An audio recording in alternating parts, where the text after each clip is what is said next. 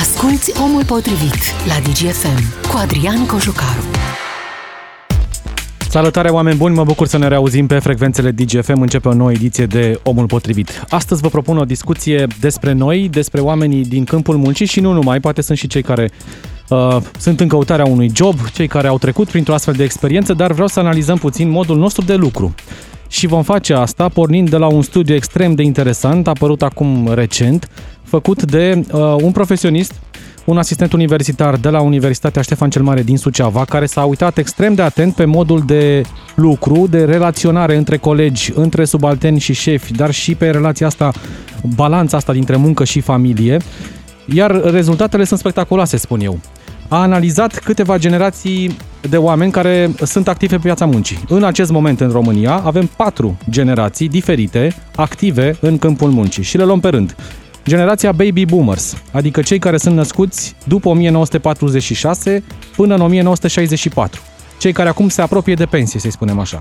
Apoi, generația X, născuți între 1965 și 1980, au între 40 și 55 de ani acum. Generația Y, celebrii millennials, 1981-1996, și generația Z, 1997-2012, au între 8 și 23 de ani să spunem că cei care sunt mai mari de 19-20 de ani poate că au deja și un job. Există caracteristici specifice fiecarei generații, la modul în care lucrează, modul în care se raportează la muncă, la veniturile pe care le realizează și cum pun asta în balanță, în așa fel încât munca și familia să uh, conlucreze, să spunem așa. Vă dau doar câteva exemple. De exemplu, cei din Baby Boomers sunt foarte ambițioși, sunt cei care uh, merg cu dreptatea până la capăt. Cei din generația X sunt cei care sunt uh, oamenii cu to-do list, cu lista de trebuie să fac asta, asta și asta. Generația Y este o generație care a avut un optimism și care are un optimism dus uneori chiar la extrem, iar generația Z, cei mai tineri dintre cei de, din piața muncii, născuți într-o lume digitală, acces instantaneu la informații, nu sunt atât de ușor de supus, să spunem. Studiul este mult mai amplu și vă propun să-l uh, detaliem pe parcursul emisiunii alături de voi. Vă, vă propun să ne auzim în direct la 031 400 2929, să vedem în ce an v-ați născut ca să identificăm generația și să vedem ce este specific vouă în modul în care lucrați. Evident, punem în oglindă și studiul. Invitatul meu de astăzi este chiar autorul acestei cercetări, Sergiu Lucian Raiu, asistent universitar la Universitatea Ștefan cel Mare din Suceava. Mulțumesc tare mult pentru prezență. Bună ziua! Bună ziua, domnul Adrian, mulțumesc frumos pentru invitație. Salut și ascultătorii postului de Radio DGFM. Un studiu foarte amplu, un studiu ne care, auzim, da? care vine, sigur, ne auzim, un studiu care vine cu foarte multe detalii despre aceste generații. Vreau să vă întreb din start ce ați vrut să aflați până când luăm fiecare generație în parte ca să vedem ce caracteristici are. Ce ați vrut să aflați? De ce v-ați gândit la un astfel de studiu? Da, uh, ideea este că am început să studiez, uh, sunt sociolog de formație sau la bază și am început să mă aplec mai mult asupra acestei uh, laturi a sociologiei și anume sociologia tineretului încă din anul 2012, pe vremea când eram student doctorant la Universitatea Babeș-Bolyai din Cluj, unde alături de cadre didactice de la Departamentul de Asistență Socială, la vremea respectivă am început noi un studiu longitudinal, adică un studiu care se întindea pe mai mulți ani. Din ce știam noi, în 2012, atunci era primul astfel de studiu realizat în România. Până atunci nu se mai făcuse studii longitudinale, adică în care să uh, vedem evoluția sau parcursul unei generații de-a lungul uh, evoluției acelei generații, de la, de la adolescență până la stadiul de adult tânăr.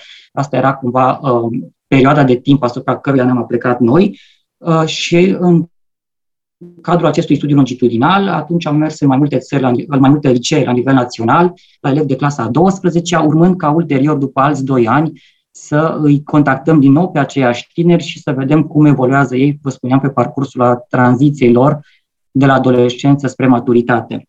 Înainte să vorbim despre uh, caracteristicile specifice fiecarei generații, aș vrea să ridicăm câteva probleme, pentru că și noi când ne-am început acest studiu longitudinal, ne-am aplicat asupra unei mai unor mai multor, mai multor teorii, dar preponderent ne-am folosit de teoria adultului emergent, lansată de un psiholog american, uh, Jeffrey Johnson uh, Arnett, încă din anii 2000, Acesta spune pe scurt, nu aș vrea să intru da. foarte mult, cum să plictisim ascultătorii, dar o să vă spun doar pe scurt.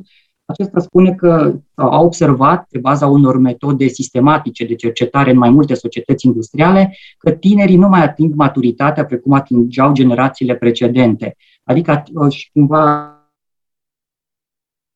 a stabilit și o perioadă care este intercalată între perioada adolescenței și perioada maturității, o perioadă pe care el o numește a adultului emergent, adică adultului în curs de dezvoltare sau adolescentului în curs de maturizare. Deci nu ating un vârf al maturității sau e, e ușor întârziată maturitatea asta?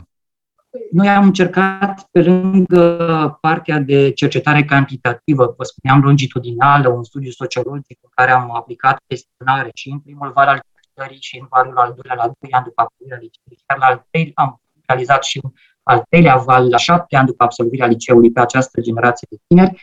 Uh, și nu numai uh, cercetări cantitative, se fac și cercetări calitative, în sensul că i-am întrebat pe un lot de tineri dacă ei se consideră ca fiind maturi, tineri cu vârsta cuprinsă între 18, nu că pragul legal, da. care persoană e considerată matură odată cu împlinirea vârstei de 18 ani. Vă spuneam tineri cu vârsta cuprinsă între 18 și 25 uh, de ani, pentru că până acolo maxim 30 de ani merge cercetătorul Jeffrey Johnson Arnett, dacă ei cumva se simt maturi și dacă da, să ne argumenteze de ce, dacă nu, să ne spună de ce nu. Și mai aveam varianta intermediară în care ei puteau să zică că în unele privințe se consideră persoane mature, în alte privințe nu. Ei, majoritatea dintre tinerii lotului nostru, am, am intervievat 100 de tineri, uh, cu vârsta, vă spuneam, cuprinsă între 18 și 25 de ani, uh, 69% dintre ei ne spuneau că în unele privințe nu se simt maturi, iar în alte privințe da și argumentau uh, prin uh, faptul că se simt maturi prin felul în care ei gândesc și au ajuns prin experiența pe care au acumulat-o până la acea vârstă și mai degrabă ei uh, definesc maturitatea prin niște criterii uh, individualiste, uh, psihologice, adică mentale, uh, se consideră maturi pentru că pot să-și asume responsabilitatea pentru consecințele faptelor lor sau poate să ia decizii în funcție de credințele și de valorile lor personale, independent de părinți sau de alte persoane. Cu alte cuvinte, ei nu mai definesc maturitatea prin acele tranziții de role, numim noi în sociologie, prin faptul de a atinge anumite etape specifice generațiilor precedente, etape ale vieții, cum ar fi, de exemplu, absolvirea școlii, angajarea în câmpul muncii sau întemeierea unei familii uh, sau a deveni părinți. Deci cumva s-a schimbat perspectiva. Pentru ei nu mai sunt acestea criteriile maturității. Da, pentru ei nu mai sunt acestea criteriile maturității, deci vă spuneam că ei definesc maturitatea prin faptul că poate să gândească independent, să ia anumite decizii fără să fie influențați de persoanele din jur sau prin faptul că își asumă responsabilitățile.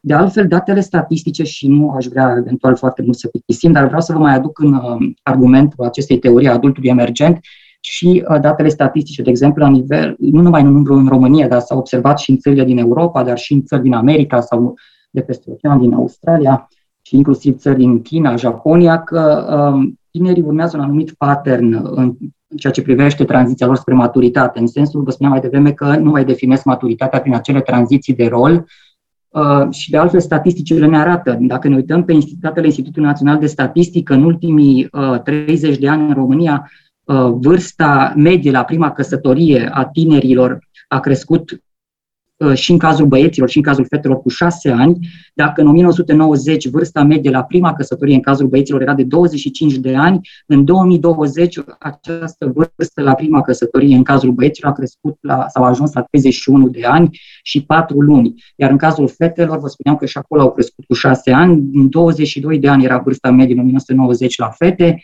iar în 2020 avem 28 de ani și o lună. Asta face legătura în, cu acea maturitate uh, întârziată, întârziată sau da. uh, care ei nu își mai uh, neapărat definesc maturitatea prin aceste tranziții de rol. De asemenea, vârsta medie la prima naștere a crescut în România, dacă 5 ani față de 1990, deci în 30 de ani, în 90 vârsta medie la prima naștere în cazul femeilor era de 22 22,3 luni, 22 de ani și 3 luni, iar în prezent, sau în 2020, a fost de 27 de ani și 5 luni. De asemenea, diferențe mari, diferențe destul de mari. Da, de asemenea, o altă de 30 de ani.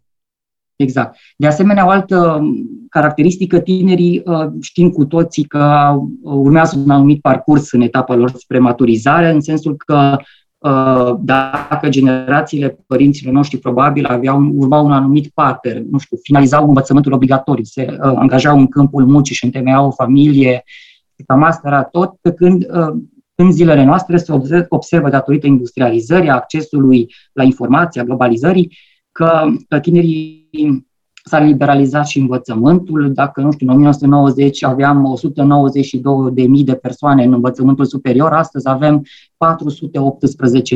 de persoane care urmează studii superioare, deci cu, a crescut cu 225.000 de persoane. De asemenea, vârsta media tinerilor care părăsesc căminul părintesc, adică cuibul, cum se da, zice, da, de acasă. părintească, a crescut în 30 de ani, în prezent uh, se întâmplă la 28 de ani și 2 luni în cazul tinerilor din România. De asemenea, și independența financiară, din păcate, o obțin din ce în ce mai greu acești tineri. Uh, se vorbește în România despre acei tineri NIT, dar poate că o să dezvoltăm puțin mai încolo cine sunt acești tineri NIT, Uh, și cam care este cifra care se estimează prin, uh, ca și sursă. Noi foloseam uh, agențiile județene sau Agenția Națională a Ocupării Forței de Muncă, care se ocupă de înregistrarea acestor tineri NIT, tineri care de fapt nu apar în statistici și ar trebui să-i căutăm noi, pentru că ei nu sunt în rolați mici într-un sistem de învățământ sau nu sunt angrenați într-un program de formare profesională sau nu lucrează, nu sunt în câmpul muncii. E clar că avem o, o generație diferită, uh, cea care acum este la maturitate, despre care ați vorbit și dumneavoastră, dar diferă foarte mult de primele generații și vreau să intrăm acum puțin pe studiu și să începem cu baby boomers. Uh-huh. Conform studiului sunt cei născuți între 1946 și 1964, și citesc acum foarte pe scurt și o să da. Uh, detaliem. Mhm. Persoane ambițioase uh, cred în munca susținută din greu, atât în individual cât și în echipă, uh, care sunt dispuși la sacrificiu, chiar workaholici pe două, pe două parte. Și în România uh-huh. diferă puțin generația asta.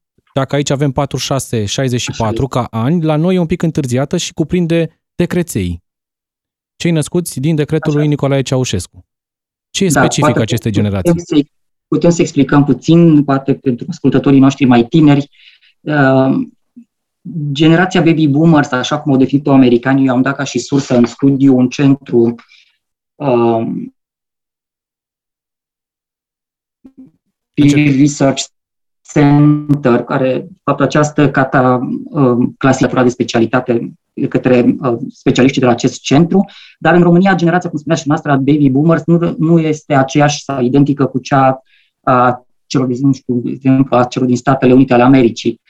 Generația baby boomers la noi în România ar corespunde, cum spuneați noastră, acele persoane care s-au născut începând cu 1967, Știm că în 1966 Nicolae Ceaușescu a dat acel decret prin da. care interzicea avorturile, nu? Și ca să crească natalitatea în România. Ceea ce a și reușit, și, dar din păcate cu multe costuri sociale. Au fost persoane femei care au murit, nu? Au fost foarte multe sunt... drame în acea perioadă. Ce da. e specific, uh, domnule Raiu, acestei generații? Generației baby boomers, cum spunea și dumneavoastră și eventual, dacă îmi permiteți, pot să spicuiesc și eu câteva dintre caracteristicile specifice acestei uh, generații. Uh, în România, spuneam mai devreme, deci că ei nu corespund neapărat cu cei din Statele Unite, dar această generație putem să spunem că s-au sacrificat pentru o viață mai bună și pentru a-și trăi clipa, Uh, au pus poate pe primul loc uh, locul de muncă și au neglijat în principal familia, pentru că și în România trăiam acele vremuri în care a trebuia să ne, uh, nu aveam atâtea alternative și cumva oamenii, majoritatea lucrau în industrie, da? știm cu toții. Uh, lipseau de acasă și uh, țineau foarte mult la locurile lor de muncă ca să aibă cu ce să trăiască. De asemenea, aceste persoane care fac parte din generația baby uh, boomers, uh, și vorbim acum despre caracteristicile generației din România, uh, sunt uh, caracterizați sau uh, ca fiind ambițioși, credeau în munca susținută din greu, apreciau atât munca individuală cât și munca în echipă, nici nu făceau diferență dacă lucrează individual sau în echipă, îi putem numi workaholici chiar, uh, erau orientați spre obiective, spre realizări, erau foarte competitivi, dar uh, de asemenea cum uh, erau loiali față de locul de muncă, vă spuneam mai devreme, în detrimentul vieții de familie. De asemenea, deci, putem spune că acceptau E o generație care pune munca pe primul plan și familia pe planul 2, cu legătura că familia este întreținută de munca lor asiduă. Putem să da, rezumăm așa, așa această generație. Da. Urmează, da. după ea, generația X, 1965, cu un mic decalaj, spuneam la noi, până în 1980. Cei care acum au între 40 și 50 și ceva, până în 60 de ani, adică mare parte dintre oamenii care lucrează activ în România. O generație da. X care a venit după cei ancorați foarte puternic în muncă. S-a schimbat mm-hmm. ceva de la o generație la alta, de la baby boomers la X? Da, poate ce ar fi specific pentru generația X, ei sigur au asistat la cum s-au sacrificat părinților pentru companii, nu? faptul că au lipsit de acasă, n-au stat foarte mult alături de ei și uh, astfel au dezvoltat um, niște, nu știu, sentimente de independență, de rezistență, de adaptabilitate și au simțit nevoia de a aparține. De, a, de asemenea, ei și ei preferă să lucreze mai degrabă în echipă, uh, sunt dispus să învețe lucruri noi, uh, la autonomie, sunt înclinați spre, chiar spre antreprenoriat, o parte dintre ei sunt flexibili, poate ce ar fi aici specific că uh, își doresc feedback, vor recompense pe termen scurt, uh, de asemenea sunt sceptici față de relațiile ierarhice, se așteaptă ca, ca managerii să le obțină respectul mai degrabă decât să le acorde angajații, adică ei respectul, Uh, deci nu au încredere neapărat în autoritate, nu le plac regulile de lucru, sunt reticenți în ceea ce privește a respecta tradiția și structurile sau așteptările impuse de lideri, cumva așa uh, putem rezuma că au devenit cumva uh, poate puțin mai critici față de piața asta a muncii. Fiind plecați părinții foarte mult de loiali companiei. Fiind uh-huh. o generație de copii la vremea aia care aveau părinții plecați foarte mult timp la muncă, nu știu, fie s-au descurcat singuri mhm. acasă, fie au fost lăsați poate în grija bunicilor, un pic mai independenți, spuneți dumneavoastră, încercând da. să scoată capul înainte și să se descurce mai bine. Poate și din această nevoie de apartenență, de a mă gândesc că vine și lucrul în echipă. Spuneam, domnule Raiu, că vom discuta și cu ascultătorii noștri în funcție de generația în care s-au născut. 031 400 2929, un prim telefon, Ana din Mureș. Bună ziua, Ana! Bună ziua! Nu e frumos să întrebi o femeie în ce an e născută, dar vă întreb în ce generație. Deci generația baby boomers, să-i spunem așa. Da. Cea care era ancorată în muncă. Explicați-ne, doamna Ana. comentat înainte că nu ne-a neglijat copiii din cauza serviciului cum neglijează în ziua de astăzi, că i-am nu... dus la creșă, nu era vorba, doamna Ana, nu era vorba de o neglijare, era vorba de, despre faptul că ați fost o generație care a muncit foarte mult pentru a întreține familia. Da, am muncit foarte mult și muncim și acum ca să întreținem pe tineri, că stau numai pe Facebook. Ce vă făcea să, uh, să fiți așa la vremea respectivă? Să puneți deci, munca... Eu fiecare, munca. Eu m-am născut la țară și am fost învățată să muncesc. Și ați mers cu asta mai departe, cu acest stil de... asta m-am dus mai departe, să fiu corect și cinstit. E unul dintre caracteristici, e una dintre caracteristici, această corectitudine. Totul se baza da. pe muncă, muncă, hai să spunem, consistentă, reală, fără a încerca să muncă, muncă, fentezi. fără așa și nu ne-a neglijat copiii, să știți, nici în perioada aia. Deși aveam numai trei luni, după ce am născut ca să îngrijim copiii. I-am dus la mama la țară până la un an și patru luni. Pe urmă, de la un an și patru luni, l-a dus la creșă, dar nu l-a neglijat. Că ei în ziua de astăzi neglijează copiii. Văd numai munca și banii. Stau acasă pe Facebook nu Este generația digitală, doamna Ana, cei care s-au născut acum, generația cea mai nouă. O ultimă întrebare mai am pentru dumneavoastră, pentru că ne da. apropiem de pauză. Copiii au fost diferiți ca mentalitate și ca mod de lucru de dumneavoastră? E o altă generație? Da, foarte mult. Am avut un singur băiat, dar bani nu i-am dat. L-am trimis la muncă în Germania să vadă cum îi și l-am trimis la un restaurant zic învață limba germană ca să fii ospătar. S-a dus la bucătărie și pe urmă mă sună, vai mamă, dar așa oale mari sunt acá, aici, spală-le copiile acasă să nu vii, că nu știu ce să fac. Și s-a ținut de muncă. Și a ținut de muncă, o stat prin și pe urmă ne-am dus după el. Mulțumesc mult! Mulțumesc mult, Ana din Mureș. Uh, domnule Raiu, s-a transmis dorința asta și înclinarea către muncă onestă, muncă cu cârca, cum îi spunem noi. Iată, de la o generație, de la părinți la copii. Da, așa este. Sunt convins că unii părinți uh, și-au întâlnit de asemenea să urmeze exemplul lor și să pună pe primul plan uh, munca, nu? pentru că e principala noastră sursă de venit. de trai, de supraviețuire pentru mulți dintre noi. Și, într-adevăr, poate că doamna a înțeles greșit, nu spuneam că i-au neglijat, ci chiar trebuie să-i apreciem, da, că și noi clar. mai avem părinți, chiar s-au descurcat și au reușit poate mai bine decât părinții din ziua de astăzi să facă față unor atât având de foarte mult mai multe lipsuri, având, da, mult mai multe lipsuri și mult mai puține exact. lucruri la dispoziție față de generația pe care o traversăm și noi și vremurile astea. Vă propun să luăm doar o scurtă pauză, uh, Sergiu Lucian Raiu, revenim imediat după știri și luăm din nou telefoane. Omul potrivit este acum la DGFM. Ca să știi. Suntem din nou împreună cu partea a doua a emisiunii. Continuăm discuția despre generațiile active pe piața muncii. Am caracterizat primele două perioade, baby boomers, născut în, născuți între 1946 și 1964, și generația X, între 1965 și 1980. Mă ajută să facem asta și să detaliem studiul pentru că l-a făcut Sergiu Lucian Raiu, asistent universitar la Universitatea Ștefan cel Mare din Suceava, suntem împreună și în partea a doua și vă invitam și la o discuție cu voi, 031 400 2929. Mai avem vreo 20 de minute aproape la dispoziție. Domnule Raiu, ne-am uitat peste baby boomers, ne-am uitat peste X, trecem mai departe la generația Y, una din care fac și eu parte și poate cea mai cunoscută după denumire, generația millennials, cei născuți între 1981 da. și 1996, activi acum în câmpul muncii, au între 29 și 24 și 39 de ani.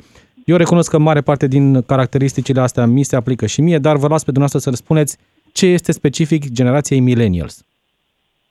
Da, și cum spunea și dumneavoastră, poate că e una dintre cele mai cunoscute generații, s-au scris multe articole, multe studii s-au făcut pe această generație, dar poate aș vrea să punem în paralel cele două generații pe care urmează să le discutăm în partea a doua a emisiunii, și generația Y și generația Z, uh, pentru că aceste două generații cumva uh, sunt specifice a ceea ce povesteam noi la început legat de întârzierea spre atingerea maturității sau faptul prin care își definesc tinerii uh, maturitatea.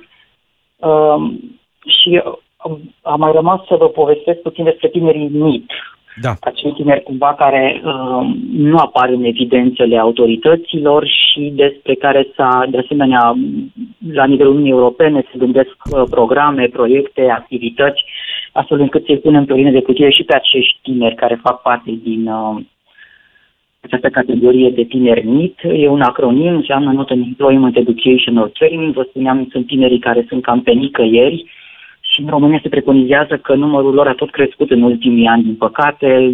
Se vehiculează o cifră aproape de 2 milioane, 1.924 de mii de tineri care sunt în această categorie de tineri NIT, tineri care au cu vârsta cuprinsă între 16 și 25 de ani și care nu au un loc de muncă, nu urmează o formă de învățământ sau nu participă la activități de formare profesională.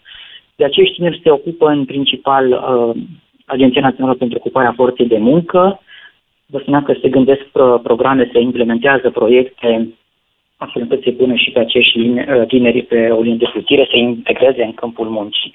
Acum revenind la întrebarea dumneavoastră legată de caracteristicile generației millennial sau generația uh, Y, y da. uh, ei sunt uh, cumva nativi digitali, o bună parte dintre, dintre ei. Uh, nu știu dacă neapărat e specific pentru România, faptul că poate nu au avut neapărat acces încă din adolescență sau de fie copii uh, acces la internet, uh, dar uh, cumva ei folosesc în continuare. Da? Sunt, au un stil de viață în care nu mai fac diferența între timpii de învățare, să zicem, nu știu, timpul cât la locă la muncă, distracție, timp liber, fiindcă au acces continuu la computere, la telefoanele mobile, sunt conectați continuu, ceea ce îi face de altfel să facă parte și din acea cultură așa numită always on, adică sunt mereu activi atât în online cât și în uh, lumea reală. Uh, dar aceste, acest fapt vine și cu niște repercursiuni asupra uh, lor. Uh, își pierd, de exemplu, cu ușurință concentrarea, uh, pot avea dificultăți în a asculta sau în a, urmă, în a urmări prelegeri, pot suferi de supraîncărcare, de exemplu, cognitivă, pot fi nerăbdători uneori, fiindcă caută satisfacție imediat, pot suferi chiar din cauza lipsei de socializare și a dependenței de internet, uh, povesteam și despre părinți. Știți că și părinții acestor două generații despre care vorbim acum, generația Y și generația Z, sunt și ei cumva uh, implicați atunci când vorbim despre caracterizarea celor două generații, pentru că au fost destul de grijulii părinții și în ceea ce îi privește pe cei din generația millennials, dar sunt și în alte privințe uh, foarte aproape de copiilor și părinții din gen, uh, copiilor din generația Z. Um, dacă părinții copiilor din generația Y, de exemplu, au fost numiți uh, părinții elicopteri pentru că s-au plimbat mereu după copii, i-au direcționat uh, fiecare aspect al vieții copiilor lor, uh, s-au dus după viața copiilor. Uh, de altfel, această uh, uh, acest comportament al părinților i-a făcut pe copii să fie mai atașați de familiile lor, pentru că le-a oferit în exces, în exces siguranță și securitate. Deci există o legătură. Părinții generației Z sunt numiți și părinții copilot, fiindcă nici aceștia nu prea s-au de, de acest comportament de a fi totdeauna după fusta fetiței sau după uh, băieți. Și acești părinți ai copiilor din generația Z, vă spuneam, sunt, supra, sunt numiți părinții copilot pentru că și aceștia au fost pietoni uh, sau mentori, chiar și antrenori, putem să le spunem, pentru copiilor, persoane de încredere în care, uh, sigur, copiii și-au pus uh, mari speranțe și așa cumva ajung spre maturitate, cot la cot cu părinților. 031 400 2929, numărul de telefon la care aștept în direct ascultătorii. Avem doi pe fir, Dan din București, apoi mergem la Hunedoara la Daniel. Dan, bună ziua! Salut, bine v-am găsit! Foarte interesantă emisiunea. Voiam să aduc o perspectivă. Lucrez într-o corporație multinațională și de curând au început aceste traininguri de diversity, da? Așa. Nu vorbesc strict de aspectul legat de gender și așa da. mai departe. Uh, acolo am urmărit o statistică interesantă referitor la populația, nu la angajații la nivel global al acestei multicorporații, care are o prezență în peste 40 de țări distribuite pe toate continentele. Și era făcută o analiză despre categoriile de vârstă din perspectiva vestică, presupun că americană sau în cel mai bun caz franceză, italiană. Uh, în orice caz, mi s-a părut uh, uh, cumva neaplicabil la țările din blocul est-european, pentru că, așa cum discutați ceva mai devreme, există o latență da. în generații. De exemplu, sunt născut în 78. Conform Ar fi X, generația acelei, X. Da. acelei segmentări, aș fi generația borderline X. Exact, undeva, între X și Y. Dar nu, nu mă regăsesc cumva în toate acele atribute pe care le-ați discutat. Și acum întrebarea mea pentru voi ar fi, ok, cum, cum am putea se fac niște politici, se fac niște măsuri, nu se, se discută, se fac niște statistici, apoi se iau niște decizii despre modul în care uh, angajații uh, dintr-o anumită categorie trebuie abordați de către management. Evident, aceste decizii vor fi greșite dacă sunt abordate din perspectiva vestică, dacă nu se ia în, cont, uh, în considerare această latență. Corect, mulțumesc tare mult. O, o perspectivă da. foarte interesantă. Mulțumesc tare mult, uh, Dan. Imediat vorbim despre asta. Uh, Daniel din Hunedoara, bună ziua! Bună ziua! Daniel sunt din Hunedoara. Uh, sunt născut în 1989. Deci, clar, generația Y. Millennials. Generația Y, da. Vă contrazic sau te rog. Statistica, statistica dumneavoastră e prima dată când sunt direct, am un de emoții. Suntem între uh, prieteni, Daniel. Părinți, povestim. Poftim? Suntem între prieteni, povestim. Te rog.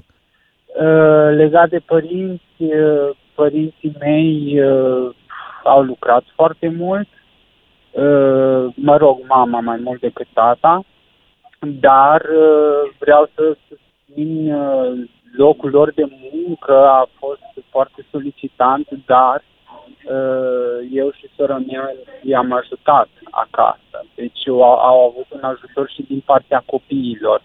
Pe când în ziua de astăzi e cam greu să ai ajutor din partea copiilor. Adică nu aveam mașină de spălat haine, de exemplu. Spăleam hainele la mână, sâmbătă era program de spălat hainele.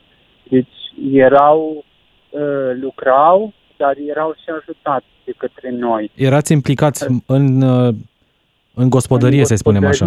cum s-ar spune, da, exact.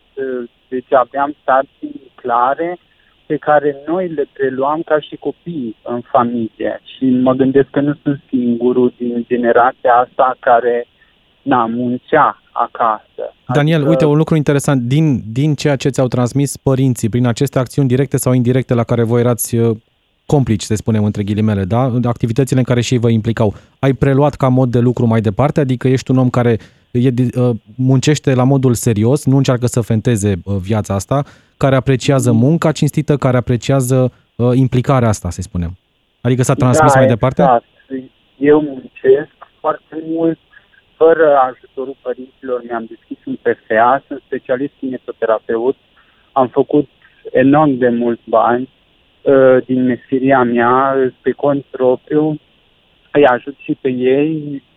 De curând uh, m-am mutat în Hunedoara, la munte, unde mi-am construit o casă singur, din banii mei, mi-am cumpărat o mașină, două, trei, pe care le-am schimbat. Deci am preluat uh, și am avut o viață grea. Chiar dacă părinții munceau, uh, erau foarte, foarte multe lipsuri, pentru că sora mea era mai mare și ea era la facultate, trebuia susținută, e cu 5 ani jumate mai mare ca mine, deci uh, cumva banii se duceau la sora mea, după aia sora mea lucra, uh, m-a ajutat pe mine când am fost eu la facultate. Deci lucrul ăsta da, s-a transmis cumva, s-a transmis în familie. Mulțumesc, Daniel, okay. mulțumesc pentru apel. Uh, s-a transmis în familie uh, chestiunea asta de ajutor și de implicare. Mulțumesc pentru apel. Mă întorc la uh, Sergio Lucian Raiu. Revenim apoi cu Cosmin din Timișoara, dar până atunci, domnule Raiu, foarte interesantă perspectiva lui Dan din București, care spunea că e cumva la limita, da, între două generații. Iar atunci ca da. tu ca țară, atunci când pregătești o strategie din acest punct de vedere, trebuie să ții cont cumva și de, uh, de limitele astea, dar și de latența de care vorbea Dan și de care vorbea și dumneavoastră. Mm. Faptul că suntem puțin ieșiți din aceste tipare clare de, de ani, să zicem. Mm-hmm. Da, și sigur, trăim și în culturi diferite, suntem, avem o uh, perioadă, nu știu, istorică, fiecare țară, uh, regiune în parte are specificul ei. Într-adevăr, poate că majoritatea ceea ce scrie în de specialitate nu prea se pretează la caracteristicile noastre. Deci ar trebui să adaptăm strategia asta. Da.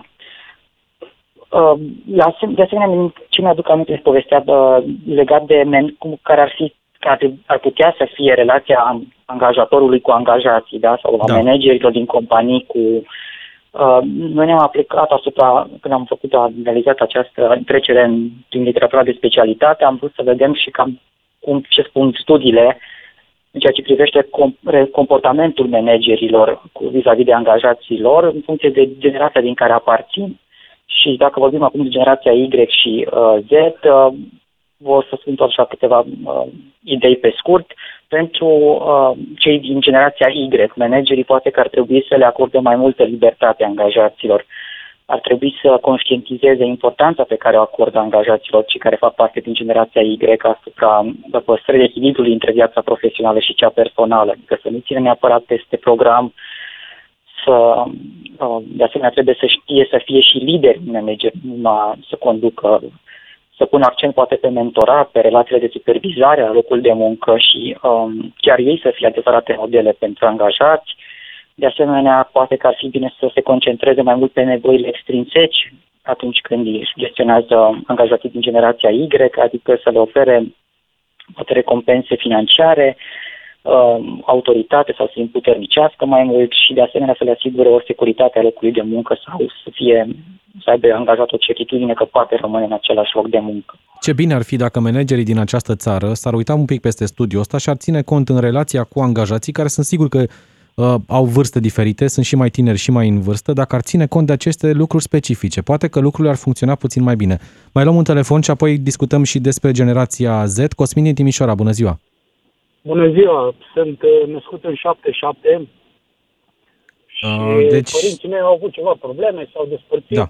Și vreau să spun că de la 14 ani am lucrat împreună cu mama. Am, mă duceam că nu putea să mă angajeze, mă duceam la stranduri și strângeam sticle de cico cum erau și duceam, luam garanția pe ele și duceam mamei bani acasă. Deci am muncit foarte mult.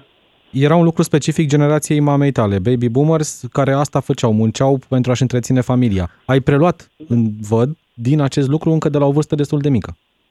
Da, 14 ani, vă dați seama, nu mă duceam afară, prea puțin mă duceam să mă joc cu copiii, de-abia așteptam să vină vara să mă duc la stranduri, făceam rost de 2 lei, 3 lei cât era intrarea și Stăteam toată ziua pe strand și strângeam, întrebam oamenii, vă trebuie sticla? Nu, iau Și dădeam sticlele și luam garanția și duceam seara câte 10, 12, 15 lei acasă să avem de pâine, pentru că am pus o viață foarte grea, foarte, foarte grea.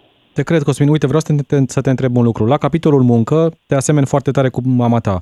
Ce v-a diferențiat la mod de gândire? Adică ce a făcut diferența între generația ta și generația ei? Munca e la fel, ok, la fel de importantă și la fel de serioasă și pentru tine și pentru ea. Dar ce a fost diferit la tine față de părinții tăi?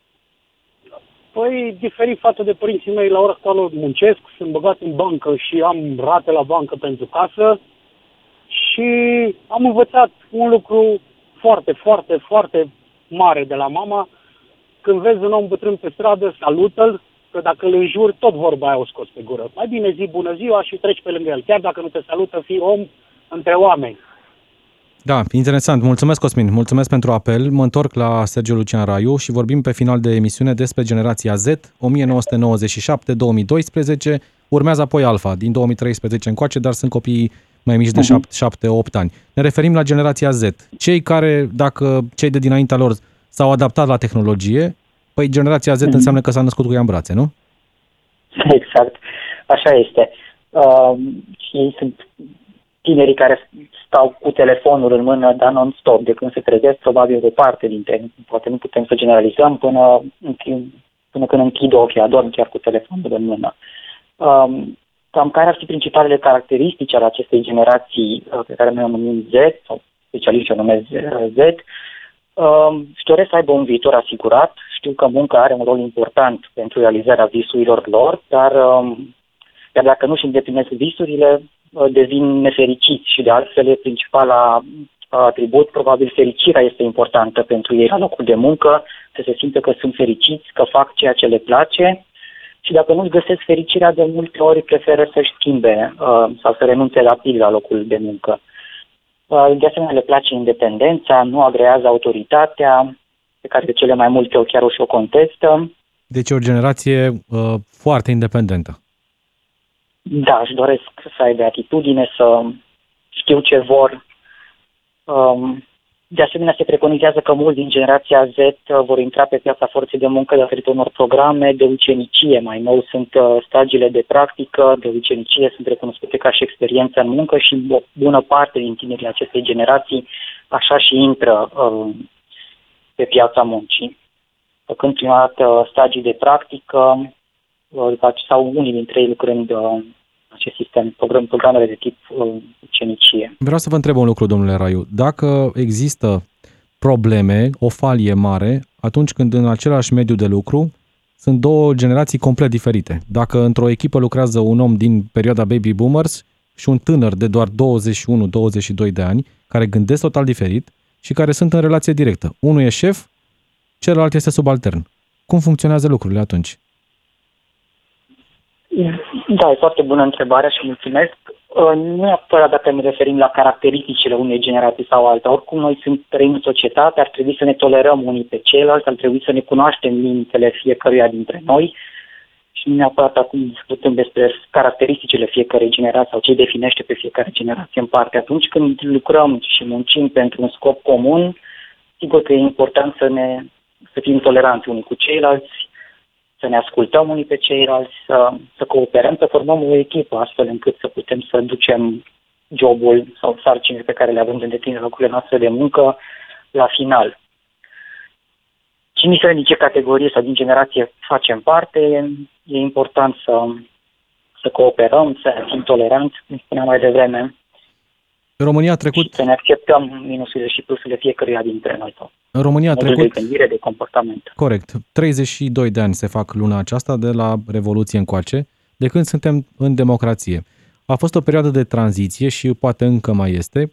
Și pe final de discuție, o ultimă întrebare, vreau să vă întreb dacă această tranziție, unor sălbatică prin care am trecut în acești 30 de ani, a alterat puțin din caracteristicile acestor generații care au fost nevoite să lucreze împreună, cum spuneați dumneavoastră. Mm-hmm. Uh, și ce se dacă a alterat? Uh, sigur, trăim într-o societate din ce în ce mai incertă. Vedem uh, de la o zi la alta se schimbă lucrurile.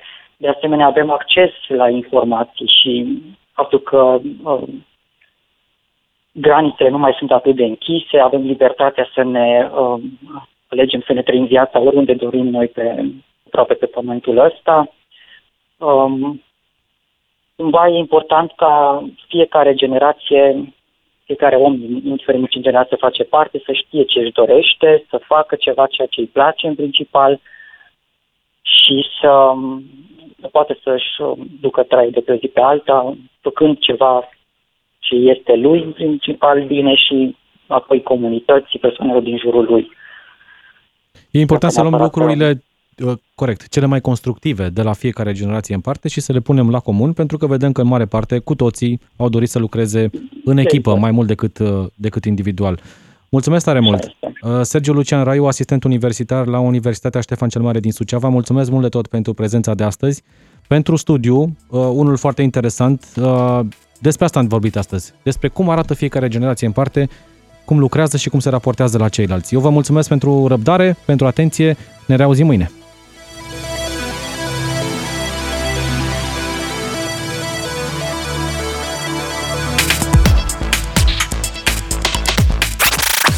Ascultă Omul Potrivit și mâine la DGFM.